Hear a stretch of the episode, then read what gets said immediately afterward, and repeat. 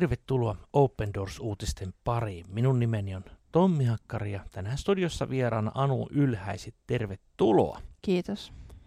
Usein kun puhutaan vainotuista kristityistä, niin Meksiko ei ole ihan ensimmäisenä mielessä. Tänään kuitenkin saamme kuulla aika koskettavan tarinan Meksikon kristityiltä ja miten he ovat kohdanneet vainoa. Tässähän on hyvä ymmärtää, että kristittyjen vaino on hyvin monimutkainen ilmiö, ja vaikkapa Meksikossakin, joka nyt on pääasiassa kristitty maa, niin siellä on alueita, pieniä alueita, jossa kristityt kokevat vainoa. Tänään saamme kuulla sellaisen tarinan. Ole hyvä. San Andres Ja on pieni Meksikon alkuperäisväestön asuttama kaupunki maan lounaisosassa.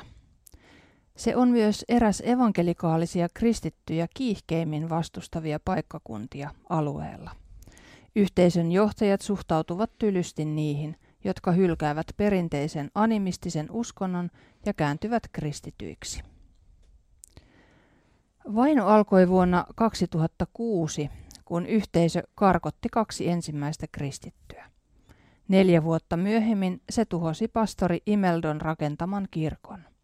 Pastori vangittiin ja karkotettiin perheensä kanssa. Vainon ja sen aiheuttaman pelon takia kristityt alkoivat kokoontua salaa kodeissa. Imeldo ja hänen vaimonsa Adolfiina kääntyivät kristityiksi, kun heidän nuorin tyttärensä sairastui vakavasti kolmevuotiaana. Lapsi joutui sairaalaan ja lääkärien mukaan sairaus oli parantumaton. Saatuaan tietää tästä, Adolfiinan sisar kysyi, voisiko hänen seurakuntansa pastori rukoilla tyttären puolesta, ja vanhemmat antoivat suostumuksensa. Pastori kysyi heiltä, uskotteko, että Jumalalla on voima parantaa tyttö? Jos uskotte, ottakaa Kristus vastaan sydämissänne. Imeldo ja Adolfina ottivat silloin Kristuksen vastaan koko sydämisesti ja omistautuivat Jumalan työlle.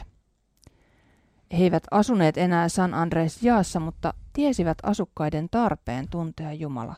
He päättivät palata sinne ja julistaa evankeliumia. Aluksi ei tapahtunut mitään. He puhuivat ihmisille Jumalan sanaa. Monet kuuntelivat, mutta harvat kääntyivät kristityiksi. Pastori Imeldo päätti, että muutamien kääntyneiden kanssa oli aika avata kirkko niin, että he voisivat kokoontua. Meidän on rakennettava pieni kirkko niin, että voimme puhua heidän kanssaan enemmän. Jätämme sen Jumalan käsiin ja hän tekee työtään. Jumala tavoittaa heidät, Imeldo sanoi. He rakensivat kirkon Adolfinan isän antamalle tontille noin kilometrin päähän keskustasta. Kokoontumisia, joissa ylistettiin Jumalaa, oli neljänä päivänä viikossa. Paikalle alkoi tulla Kristuksen vastaanottaneita ihmisiä ja seurakunta kasvoi vähän. Pian seurakunnassa oli 15 osallistujaa. Vaikka määrä vaikuttaa pieneltä, vaikeudet alkoivat siinä vaiheessa. Eräänä päivänä he kokoontuivat toivottamaan lapsen tervetulleeksi seurakuntaan. Se oli juhlaa. Jopa naapuripaikakunnan seurakunta oli tullut mukaan ylistämään Jumalaa. Kun tilaisuus päättyi, naapuriyhteisön kristittyjä miehiä estettiin lähtemästä takaisin. Paikakunnan viranomaiset pysäyttivät miehet näiden kulkiessa kaupungin läpi. Miehet kutsuivat pastori Imeldon paikalle. Kun hän saapui, viranomaiset vaativat häntä todistamaan, että hänellä oli ollut lupa tilaisuuden pitämiseen, mitä ei ollut tarvittu aikaisemmin. Aamulla monien keskustelujen jälkeen miehet päästettiin lähtemään. Seuraavana iltana koko yhteisö koottiin kuitenkin kertomaan pastorille, että se ei enää sallisi kokoontumisia ja saarnaamista kaupungissa. Pastori vastasi päättäväisesti, että hän ei muuttaisi toimintaansa ja että kokoontumiset jatkuisivat. Viikon kuluttua yhteisö kutsuttiin uudestaan koolle samassa tarkoituksessa, mutta uuden uhkauksen kerran – Joko pastori luopuisi uskostaan tai yhteisö ryhtyisi tarvittaviin toimenpiteisiin. En aio kieltää Kristusta. Tehkää mitä haluatte. En aio luopua uskosta. pastori sanoi. Sateisena yönä pastori pidätettiin ja vangittiin. Sadeasuihin pukeutuneet ihmiset lähtivät ulos tuhoamaan kirkkoa. Säästä piittaamatta he hajottivat kirkon katon ja seinät. Seuraavana päivänä he palasivat poistamaan lattiat ja kaikki merkit siitä, että paikalla oli koskaan ollut kirkko. He jättivät maan sellaiseksi niin kuin sille ei olisi koskaan rakennettu mitään, niin että paikalle ei jäisi todisteita. He istuttivat kasveja, banaaneja ja se oli sen loppu. He hävittivät kaiken, Adolfiina kuvaa. Kirkon tuhoamisen jälkeen he menivät putkaan, toivat Imeldon ulos ja antoivat hänelle toisen mahdollisuuden kieltää Jeesus. He sanoivat hänelle, kiellä, ja jos kiellät, saat kaikki oikeudet. Voit tehdä työtä, voit jäädä tänne. Mutta emme enää halua evankelikaaleja tähän kaupunkiin. Kun Imeldo oli kieltäytynyt tästä useamman kerran, he karkottivat hänet. Adolfina oli hyvin järkyttyneessä tilassa, mutta hänen miehensä sanoi, rauhoitu, Jumala tietää mitä hän on tekemässä. Äläkä ole huolissasi, sillä mitä tahansa he tekevät, emme luovuta. En tiedä, miten Jumala antoi miehelleni voimaa jatkaa. Oli alkuilta, kun koko kaupungin toimesta hänet vietiin kahden kilometrin päähän ja jätettiin sinne. Sieltä hän käveli alueen pääkaupunkiin Oahakaan, Adolfiina kuvaa. Oahakassa Imeldo haki apua usealta taholta, mutta vaikka hän sai tuomarilta päätöksen, joka salli hänen palata kotiin, paikalliset viranomaiset eivät myöntyneet. Pariskunta pysyi tyynejä, tyynenä ja luotti järkkymättä Jumalaan. Vain Jumala voi antaa meille voimia. Katsotaan Kristukseen kaikesta huolimatta. Luotetaan Herraan, Imeldo sanoi. Useiden tuloksettomien yritysten jälkeen Open Doors alkoi auttaa Imeldon ja Adolfinan tapauksen selvittämistä. Open Doors alkoi tukea meitä ja asia alkoi edetä, Adolfina kertoo. Imeldo taisteli, mutta yhteisömme ihmiset eivät halunneet kuulla. Juuri nyt asianajaja yrittää edelleen ratkaista asiaa. Hän on jo voittanut oikeudessa, mutta ihmiset eivät halua meidän palaavan, Adolfina kertoo. Tämän takia taistelua käydään edes korvausten saamiseksi kaikesta, mikä tuhottiin ja otettiin heiltä pois. Open Doors on tukenut heitä oikeusprosessin kuluissa. Valitettavasti Imeldo ei ole näkemässä sen tulosta. Hän kuoli koronavirukseen vuonna 2020. Adolfina jatkaa kamppailua uskoen, että hän voi selvitä vastoinkäymisistä. Hän pyytää, haluaisin kristittyjen rukoilevan puolestamme. Rukoilkaa, että oikeus voittaisi, sillä niin monta vuotta on kulunut. Mieheni ei ole enää täällä. Hän on saanut levon, mutta hän ei ole kanssamme. Se koskee minun eniten. Tämä tarina on hyvinkin traaginen. Siinä on hyvin monta eri näkökulmaa. Aloitetaan aivan alusta. Meksikossa on siis alueita. Nyt korostan todella, tämä on alueellinen kysymys, missä on hyvin jyrkästi kristinuskoon suhtautuvia yhteisöjä. Ja, ja tämä vaino siis alkoi vuonna 2006, kun seurakunnassa oli 15 ihmistä.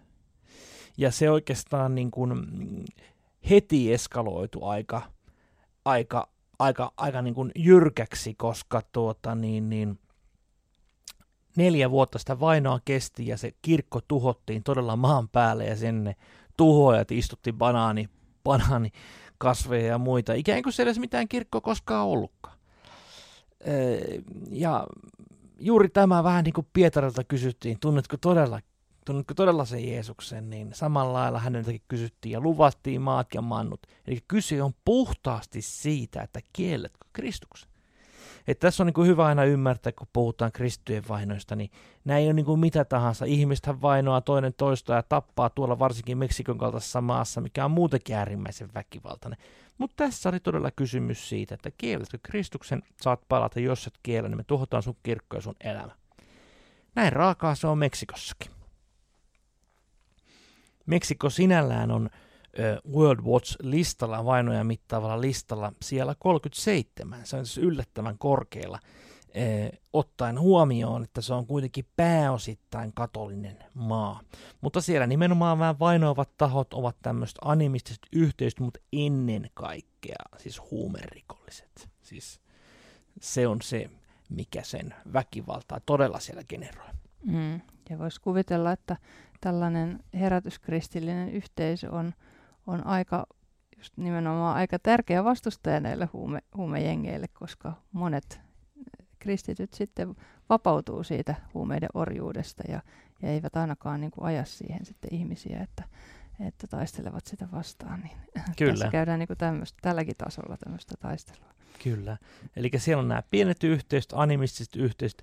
Totta kai äh, niin kuin, tämä tarina on yksi niistä tarinoista valitettavasti Meksikosta kantautuu koko ajan enemmän, koska se on itse asiassa noussut vuosi vuodelta. E, noin viitisen vuotta sitten Meksiko ei tainnut olla koko listalla. Nyt se on siellä 37, että ee, ikävä kyllä Meksikokin on menossa tosi huonoon suuntaan. Kysehän tosi isosta maasta, plus se on aivan esimerkiksi Yhdysvaltojen naapurivaltio, että se on niin kuin monessakin mielessä hyvin merkittävä, merkittävä valtio, että siellä kristittyjä vainotaan näin. Ja vielä yhden pointin tästä tarinasta, mikä toistuu näissä tosi usein, on, että haetaan oikeutta oikeudesta, ja oikeus saattaa jopa sanoa, että sä oot oikeassa, mutta sitten kun sä menet sinne paikallistasolle, niin sillä ei ole mitään merkitystä. Niin tämä kertoo juuri siitä, miten nämä maat, niin nämä on niin kuin, ei, ei siellä oikeuden päätöksellä ole mitään tekoa. Että tämä vaan kertoo sitä korruptiosta ja siitä, miten alueellisesti kun tämmöiset päälliköt voi pitää niin isoa valtaa, että vaikka Meksikon korkein tuomari sanoi, että olet syytön, niin se ei silti kuitenkaan ole totta siellä. Tämä on hyvä ymmärtää. Niin, tulipas taas synkkä kuva Meksikosta ja se on ihan aiheellinen kuva. Moni, moni ei ymmärrä, että Meksikokin on todella ö, kristittyjen vainoista kärsivä maa ja niinpä me tuodaan tässä tämä perhe ja Meksikon kristitut rukouksessa Herra eteen. Rakas taivaallinen Isä, näet todella nämä, tämän rohkean perheen, joka on julistanut evankeliumia Meksikossa tässä animistisessa yhteisössä ja on menettänyt kaiken. Näet myöskin Adolfiinan miehen Imeldo, joka kuoli koronavirukseen ja näet tämän perheen, joka joutuu nyt elämään yksin ja tekemään tätä edelleen vuosia kestänyttä oikeustaistelua. Rukoillaan Herra, että oikeus saisi tapahtua ja että Herra, sinä johdatat tätä perhettä ja myöskin sitä yhteisöä, että Herra, evankeliumi saisi loistaa myös siinä yhteisössä, mistä he aikana joutuvat lähtemään. Tätä pyydetään Jeesus sinun nimessä. Amen. Lisää tarinoita Meksikosta voit lukea osoitteesta opendoors.fi kautta Meksiko. Jos Jumala sua, kuulemme taas ensi viikolla.